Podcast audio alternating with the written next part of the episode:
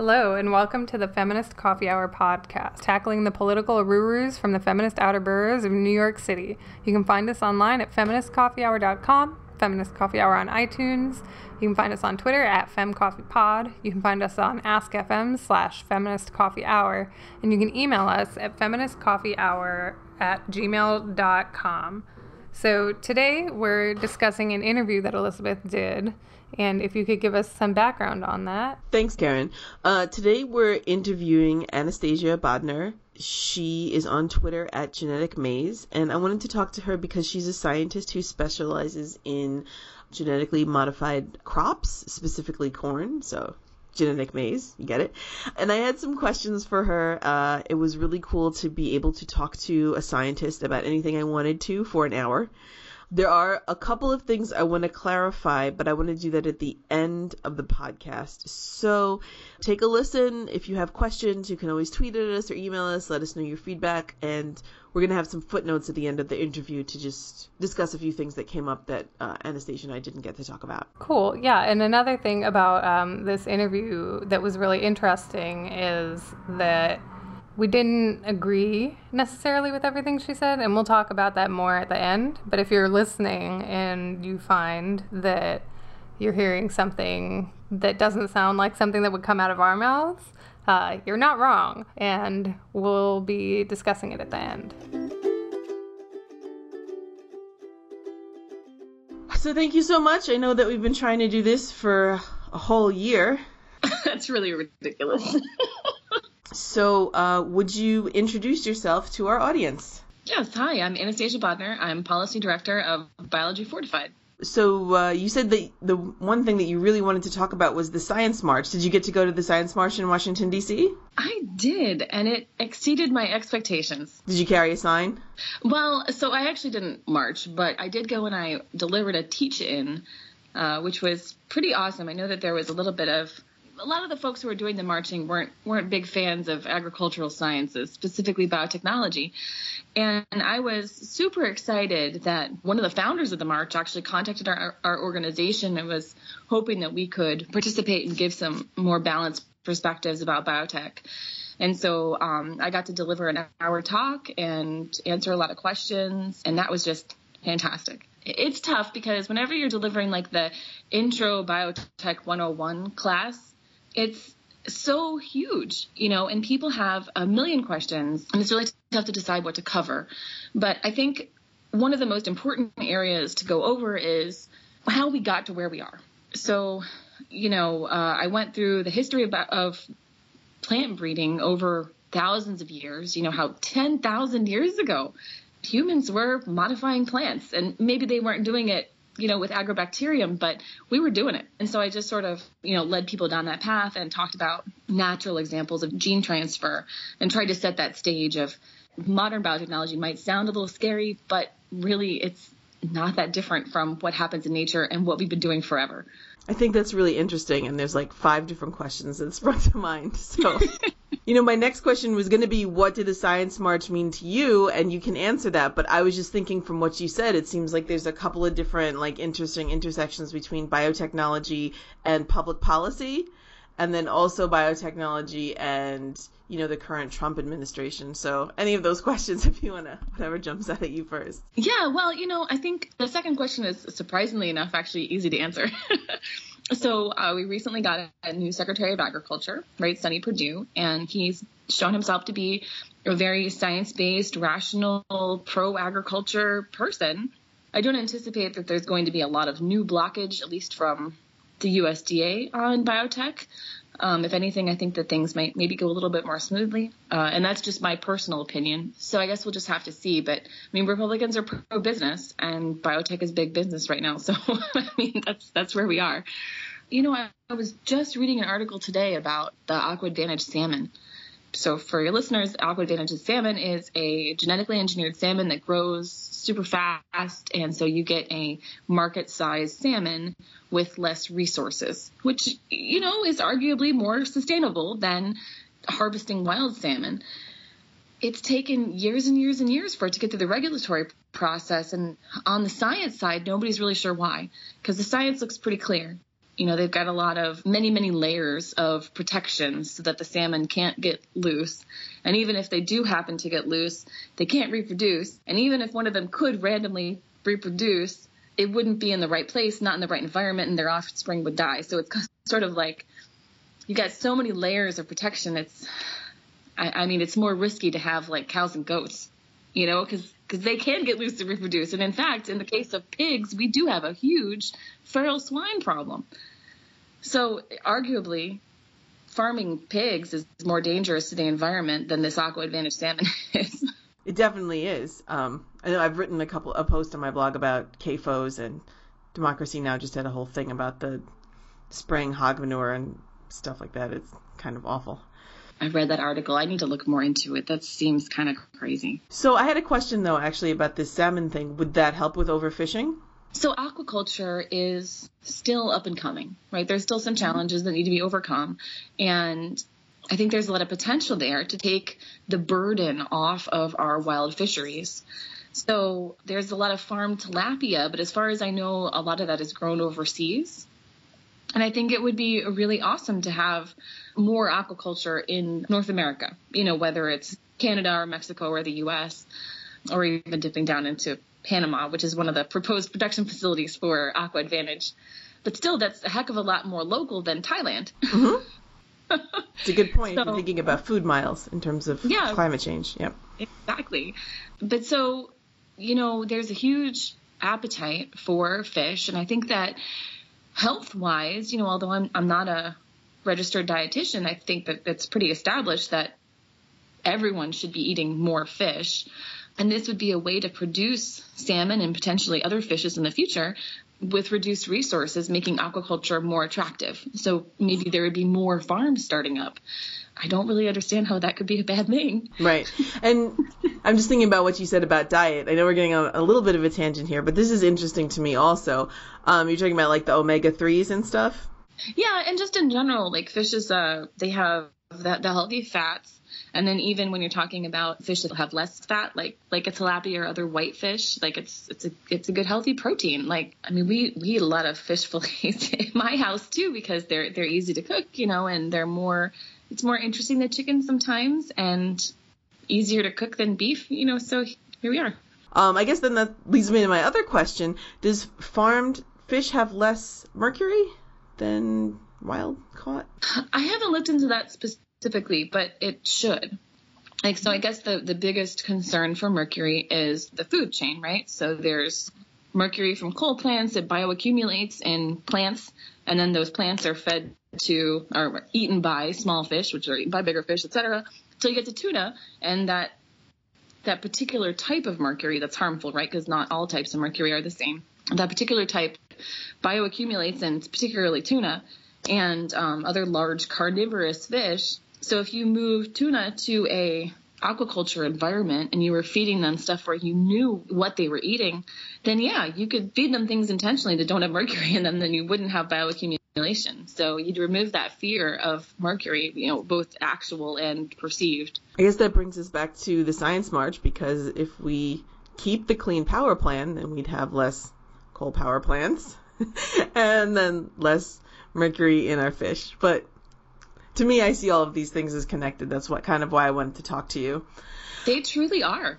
Do you care to comment at all on any of the criticisms of the Science March, either with regards to whether it should have been more diverse or people said diversity didn't matter, or something that upset me about it, and I'm more of a layperson regards to science, is talking about whether or not it was too political and how I felt like a lot of the organizers got mixed up between non-political and non-partisan. I'm just little old me, so I didn't, you know, have big blog posts or big articles in Medium or whatever where I talked about my my views on this. But yeah, I had a lot of concerns about the Science March going in, and really the only reason why I agreed to participate was because they, you know, gave me a whole hour to talk about GMOs, and pretty much if somebody, anybody gave me an hour to talk about GMOs, I'd say sure, let's go. and I was really, really concerned about the partisanship, and I was concerned about you know, anytime you get a large group of people together, there's some views that are going to get buried, you know, some minority views. And, you know, whether that's diversity concerns or, you know, particular scientific perspectives, you know, I don't think they did any studies, but it would be really interesting to see what were the backgrounds of the marchers. I know that they said maybe like 70% were non-scientists, which is super exciting, you know, because anytime we can get non-scientists interested in science, like that's great. But of those maybe 30% that were scientists, what were they? Well, you know, so in the Facebook groups, there was a lot of diversity. Like there are people saying that there were, you know, chemists or marine biologists or archaeologists. Like there was tons of diversity in the Facebook groups. But there was definitely some anti science presence, I guess, in the preparation to the march. Uh, so a lot of people were at least concerned about that aspect. You know, I, I can't really speak too much to the diversity aspect. I know that they were trying to have a diversity in speakers and you know making sure that the events were accessible you know i know they had interpreters and at the march they did a pretty good job with physical accessibility i think mm-hmm. I don't know how much they succeeded but i know that it looked like they were trying but as far as like the intellectual diversity you know there was a lot of folks who were very critical about biotech and vaccines and you know going against the established science on pesticides and a lot of these issues that are so controversial but the science behind them really isn't. Mm-hmm. That to me was very interesting. You know, it's like there was this um, Pew Research study back in 2015 um, that I actually I used I, a little discussion about that in the intro to my teaching. What was it like? 88%, something like that, of AAAS members agreed that biotechnology is a safe technology. What is AAAS? It's the American Academy for the Advancement of Science. Okay. I do want to ask you about GMOs. That's actually my next question and why I wanted to have you on the show. But if I could back up just one second, I just was curious about your opinion on this as someone who's, you know, thinking about the science march. My local science march actually said not no partisan signs, which I understand, but they said no political signs. And to me, I do have somewhat of a background in social sciences, political science, public policy. And to me, almost everything is political, but not necessarily partisan. And the sign I was thinking of, but I didn't make, was going to say, Have you ever checked the weather report, used GPS for directions, gone on the internet? You're using government funded science. To me, that's political because the budget is decided by a political process, but it's not partisan. I don't know. What do you think? I think you're spot on. That distinction between political and partisan is incredibly important. You know, I think if you polled Democratic and Republican politicians on the budget and what they want to see funding for, it's not like all Republicans want to defund NIH, and and we saw that in the temporary budget that was passed. You know, science funding was pretty much left fairly consistent, except for EPA, but I think with the temporary, and um, we're recording this on May 5th, 2017, and then we always have to say now because politics are changing so fast in this country. Um, right now, I think originally the proposed budget was to cut the EPA by 30%, and right now it's a 1% cut. But we'll see what, what eventually happens. However, to um, the main reason I wanted to have you on this podcast was it was a couple of years ago now. I saw something that you had said on Twitter about GMOs I listened to another podcast that you did about the science and um, about how in one of the studies that they did, they actually used rats that were prone to grow tumors. And that was just totally mind blowing. So I guess my first big question for you is what does the general public get wrong about GMOs, especially considering you said, what was it, 80% or 88% of, of scientists think that they're safe? Yeah, so I mean, there's so much. It's this is such a huge topic, but I think I think one of the main things is that we put them in a bucket together, right? So we, we call them GMOs, genetically modified organisms. But realistically, we have to consider each one separately. I'm an agricultural scientist. I've actually done biotechnology. I could easily imagine, theoretically, something bad that I could make. Like there are natural compounds that are deadly, and you could put those into a plant and say, here's your breakfast, and you could kill someone. Is that realistic? Maybe for terrorists, but you know, they're not going to follow the laws anyways. So I don't know if it makes sense to ban a whole technology because some bad guy might use it for something bad. Because in that case, we should also ban baseball bats.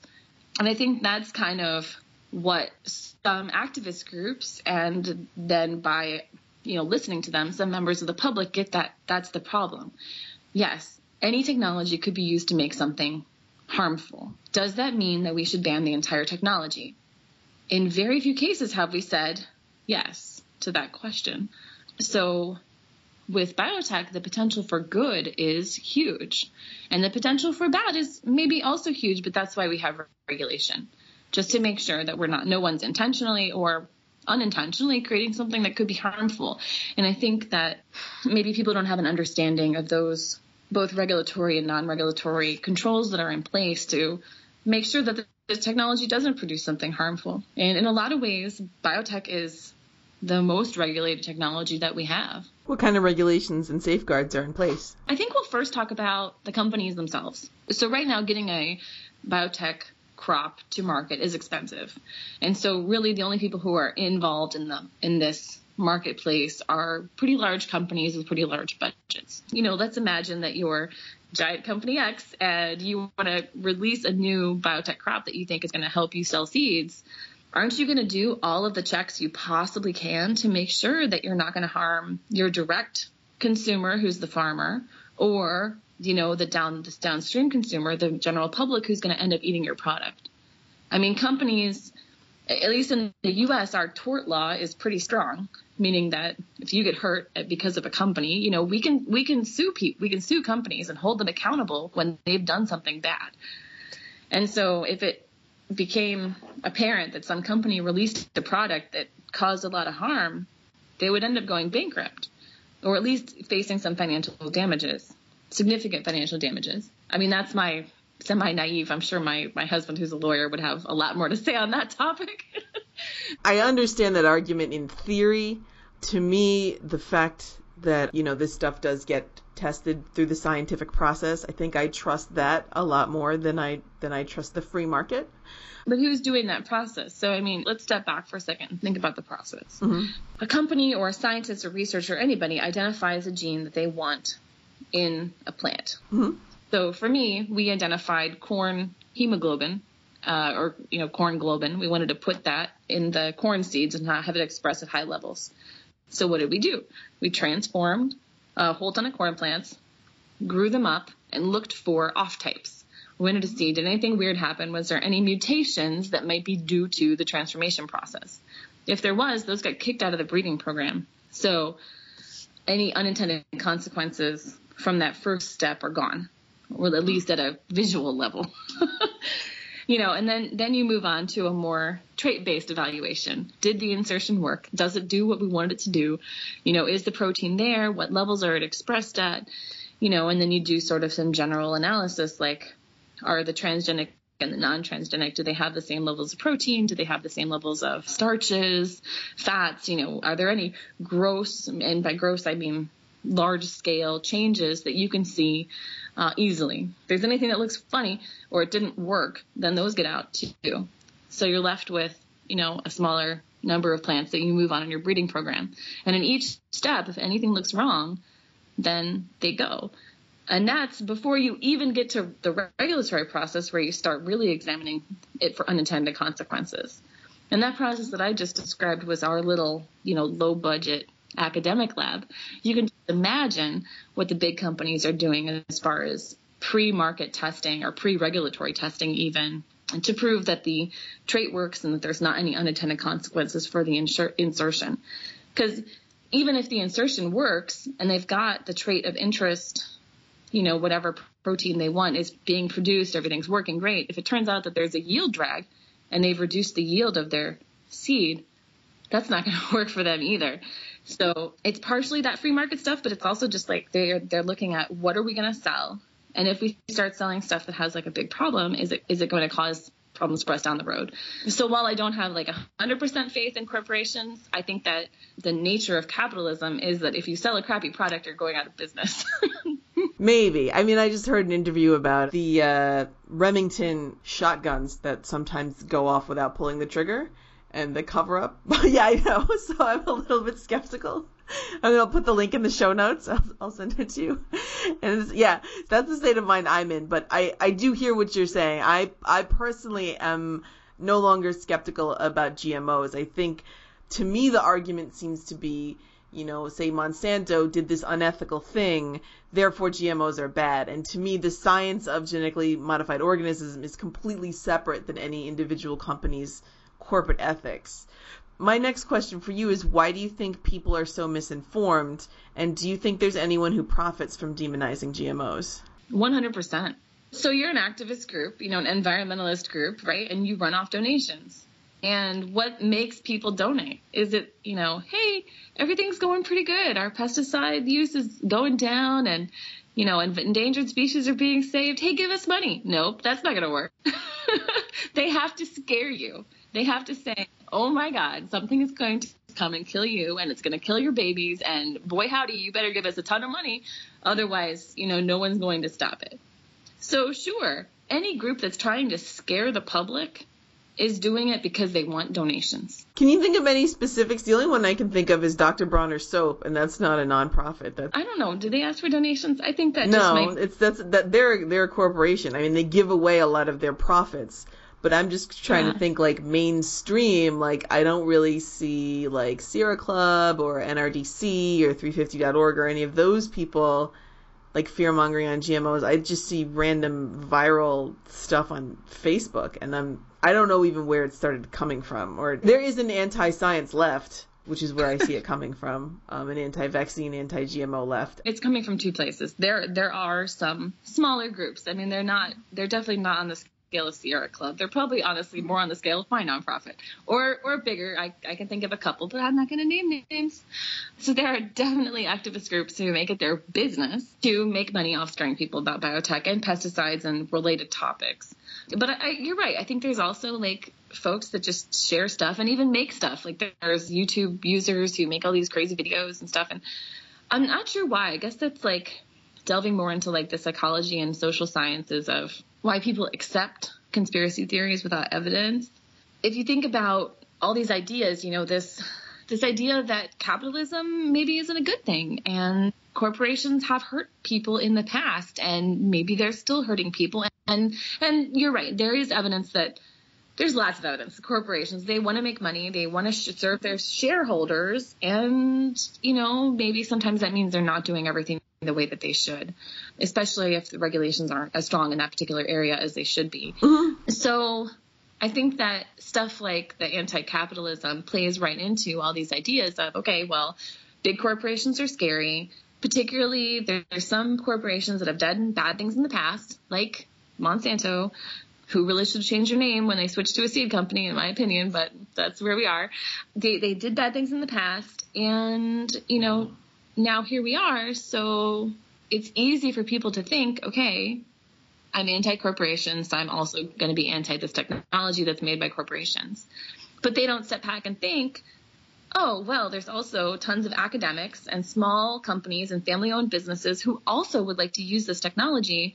And by demonizing the tech, we're actually making it harder for all these other entities to make it to enter the marketplace and making it easier for a few big companies to use that technology exclusively, which is a huge problem. That's interesting. Are there small mom and pop GMO companies? Yeah, I mean, you know, it's it's business, and and in global business, stuff gets bought up really quick. But I think I think um, Okanagan is a great example of a small company.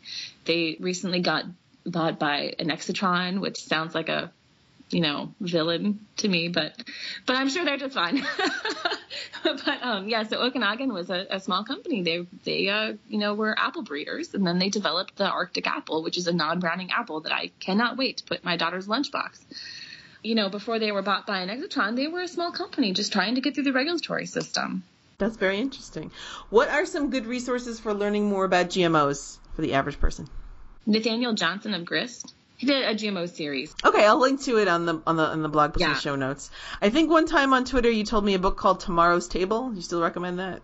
Oh yeah, definitely. That's by Pam Ronald, who's a um, emeritus member of our board actually, and uh, she's a, a, rice breeder and you know just really knows a lot about the science and i think more importantly pam understands a lot of the social issues that have to do with agriculture and biotechnology as well her husband's actually an organic farmer and runs the, the organic farm on uc davis And so between the two of them, they bring like this fascinating perspective. Um, and tomorrow's table, it's funny, a lot of books on this topic become dated fairly quickly, but I think that the core concepts in tomorrow's table still stand uh, totally true. Okay.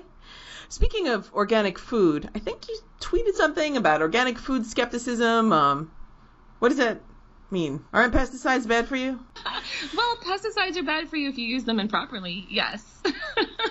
Organic plays into these natural inclinations that we all have. We want food to come from nature. You know, we imagine going and picking an apple off a tree and it should be a sunny day and, you know, whatever. But nobody re- realizes that when you go and pick the apple off the tree, if nobody's protected it, you know, it's probably got some insects in it and the tree is probably half dying from some disease and you know whatever like because that's nature too. And nature isn't monoculture. No it's not and we could probably spend a whole nother episode talking about polyculture because i'm pretty passionate about that too but can you just give that a quick definition? Oh sure yeah so basically most of our crops including apples you know even the good stuff that we like broccoli etc it's pretty much all grown where it's one crop in a space and that's it but there's multiple ways that you could diversify. You could either, you know, alternate rows or have smaller sections together. You could intercrop, which would be instead of just planting one species like alfalfa, if you could plant multiple different types of grasses and things like that all together. That would create more diversity in the landscape. Um, and then the other way to do it is with rotation. So you plant one thing this year, and in the same plot of land, you plant something else the following year, and then hopefully have you know, like a five year cycle where you're planting all this different stuff.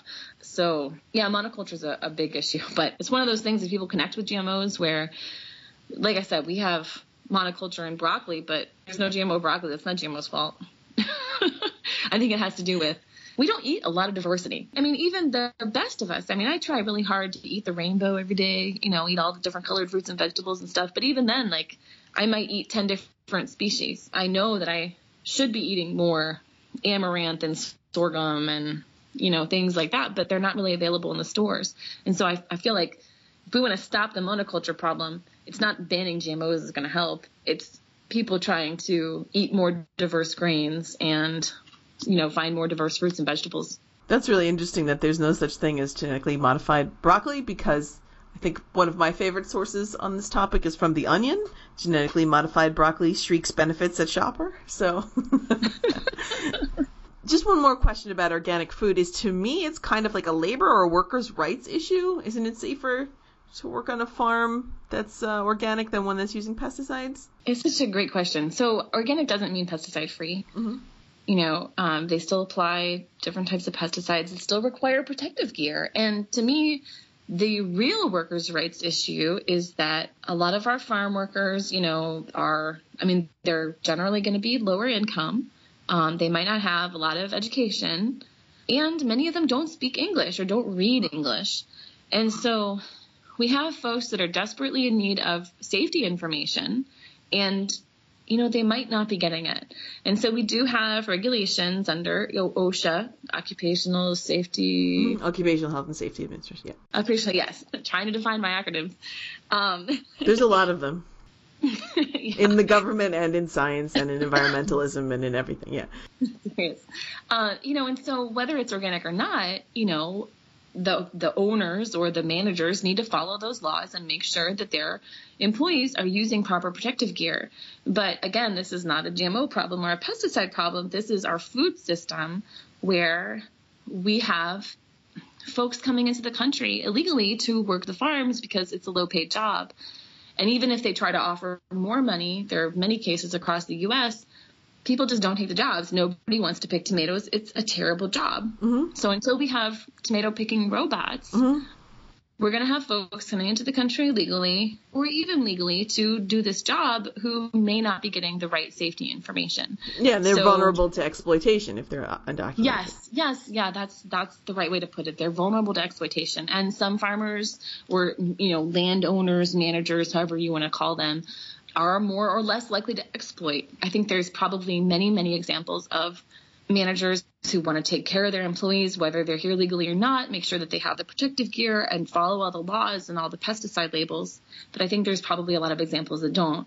And then we also have the problem of people who are living in marginal spaces. So if you, you know, set up a shack on the side of the farm and that's where you're living during the farm season, then you're in closer proximity to those pesticides that are being sprayed. And you know maybe there's no maybe about it. There's definitely research that shows if you're a pregnant woman and you're being exposed to that direct pesticide application like if you're eating produce like if you know like when i was pregnant i ate a lot of produce trying really hard to take care of my baby. And you know that's fine. Pesticide residues on produce by the time they get to the grocery store are safe. There's lots of research to show that but if you're pregnant and you're right next to the field when they're being applied then that's not safe. And so we need better protections for those people to prevent them from being exploited, you know, to, to reduce that risk. And, and again, like I said, that's not a pesticide problem. It's an exploitation problem. And I, I don't know how to fix that. I think there's a lot of interest in, um, like, uh, supply chain with regards to food and there's an article about how you know younger people are much more interested in more information about food what do you think people can or should do to, to protect themselves about food safety with regards to both grocery stores or restaurants? Yeah, food safety is it's such a funny funny problem. Like, you know, folks are concerned about all this stuff that, you know, isn't really a safety problem, but then like don't work to protect themselves from actual food safety issues. so I mean, you know, there's the basics. Wash your produce with, you know, maybe a little bit of soap and and water and I'm guilty of eating those bag salads myself all the time because they're just so convenient and I'm trying to get my vegetables in. But I guess it's mostly just like being smart about holding times and temperatures. Like that's the main, that's the simple dumb thing that everybody does. You know, you might pack your lunch, forget to put a ice pack in it, and then you've got something with mayonnaise or something with eggs or something with meat that's been sitting out for more than four hours, bacteria have been multiplying, and bam, then you have a bad evening or a bad next day. You know, so it's just like those those basic level things that I think a lot of times we forget to do in our busy lives that we can do to help protect ourselves and our families. Something else I want to ask you about. I think that there is a gendered panic around soy. It's the idea that soy is a phytoestrogen and so little boys shouldn't have soy milk or even yams, and I think some people take this to a bit of an extreme. Would you care to debunk that, or if it's not your area of expertise, I understand. Okay, yes, I have heard quite a bit about this problem. In fact, because my daughter has a dairy allergy. So when you would normally be giving a toddler, uh, she's almost three, you would normally be giving a toddler cheese and macaroni and cheese and quesadillas and cheese sandwiches because kids like cheese and milk and yogurt and ice cream and all those things she eats soy for all those products. And, you know, I eat a lot of tofu and edamame, and I'm encouraging her to eat those products as well. And so, yeah, so I was like, hmm, is this something that we should be concerned about? I don't want her to hit puberty extra early or anything like that. And surely I'd be concerned if I had a male child as well. I think, as always, it's perspective that matters. So I'm sure you've seen there's like a meme that goes around and people set it up just like displays and stuff sometimes like at uh, public events where they have jars of jelly bean or uh, M&Ms or something like that, where it's like, this is how much estrogen is in a steak, and this is how much estrogen is in soy, and this is how much estrogen is in birth control pills or something. But that's what birth control pills are. right. So, yeah, so that's just dumb. We'll just throw that one out. but, you know, yes, sure.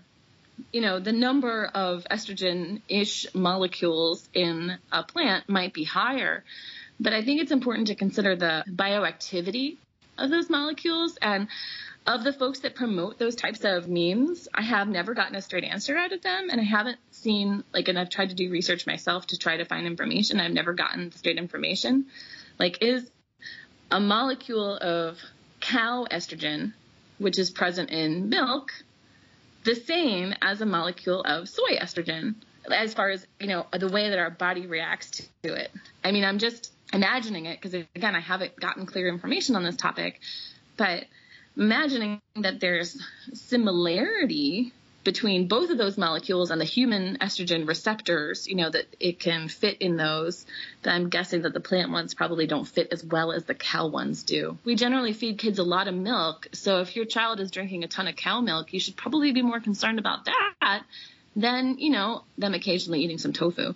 But nobody ever thinks about it that, that way. Yeah, no, that's interesting to me. To me, I, I just thought it was a silly like panic about gender or something like that. Like I'm skeptical of most of that stuff that I memes. So, I, but I think it's because I had a good uh, background in research methods. But I, I not most most people don't. So you're very lucky. Yeah, you know it's it's funny. You know, being being a parent, especially being a mom, I feel like we're targets of a lot of just craziness. And yes, I'm nodding my head very vigorously for our listeners. You know, like I remember I would go to um what is it, motherhood maternity to like, you know, get some clothes yeah. from big old belly. And they would have like these kind of fear mongering stuff right there in the store. Like I remember some girl handed me a pamphlet for the environmental working group's dirty dozen and was giving away samples of granola bars that were free of pesticides, mm-hmm. whatever. And I was just like, seriously? Like, I'm just here to buy some clothes. You don't need to be fear mongering to me. But then, like, you know, somebody didn't have the benefit of that research methods class or background. Mm-hmm. Then that probably you'd be reading that and be like, oh my God, you know, I've been eating all of these, whatever, top of the dirty list. And, you know, but realistically, you should be eating as many produce, as much produce as you possibly can when you're pregnant because that's, you know, got all the healthy nutrients and it's, you know, anyway uh, just makes me so mad. So, but I would like to say that because of the frustration, we've actually uh, started. Uh, there's a documentary um, that a, a, friend of mine here in the D.C. area started um, called Science Moms. I guess it's like a mini documentary uh, where she interviews myself and a couple of other moms. We're either scientists or you know science you know scientific thinking folks you know about different topics like like GMOs and pesticides and uh, vaccines so when's it coming out? Oh, that's a great question. So I know that they're doing a, a uh, premiere at um, CSI, which is like some kind of skeptics conference, and yeah, so they're going to be doing that um, in the fall. I think it's in October, and then there might be a couple other premieres, but it should be it should be out like for you know general watching fairly soon. We're also starting up a comic strip series, uh, you know, to talk about you know like our adventures in the grocery store and other places, trying to find information that's not too scary, trying to fight those that misinformation and, and find a path to more scientific thinking.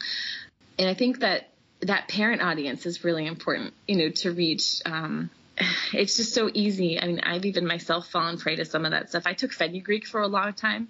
Oh yeah, I heard that that doesn't work, right? It's to produce more breast breast milk. Yeah, it really doesn't. But I had a really hard time producing enough in the early days, and now I can't get my daughter to wean.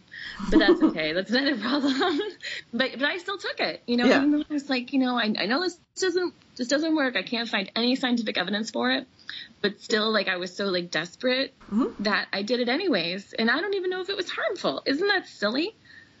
Wow, yeah, no, I mean, no one in my family's been able to, to breastfeed, so I, I gave it a shot and it didn't work out, and I didn't really look back. But there's an interesting book about that called Bottled Up, but that's a whole other topic. yeah, only topic. But like, I only bring it up to say that there's there's so much stuff that we do you know, based on our gut feelings and, you know, because that we're afraid of something or we're, you know, we, we really want to accomplish some goal and we don't know how.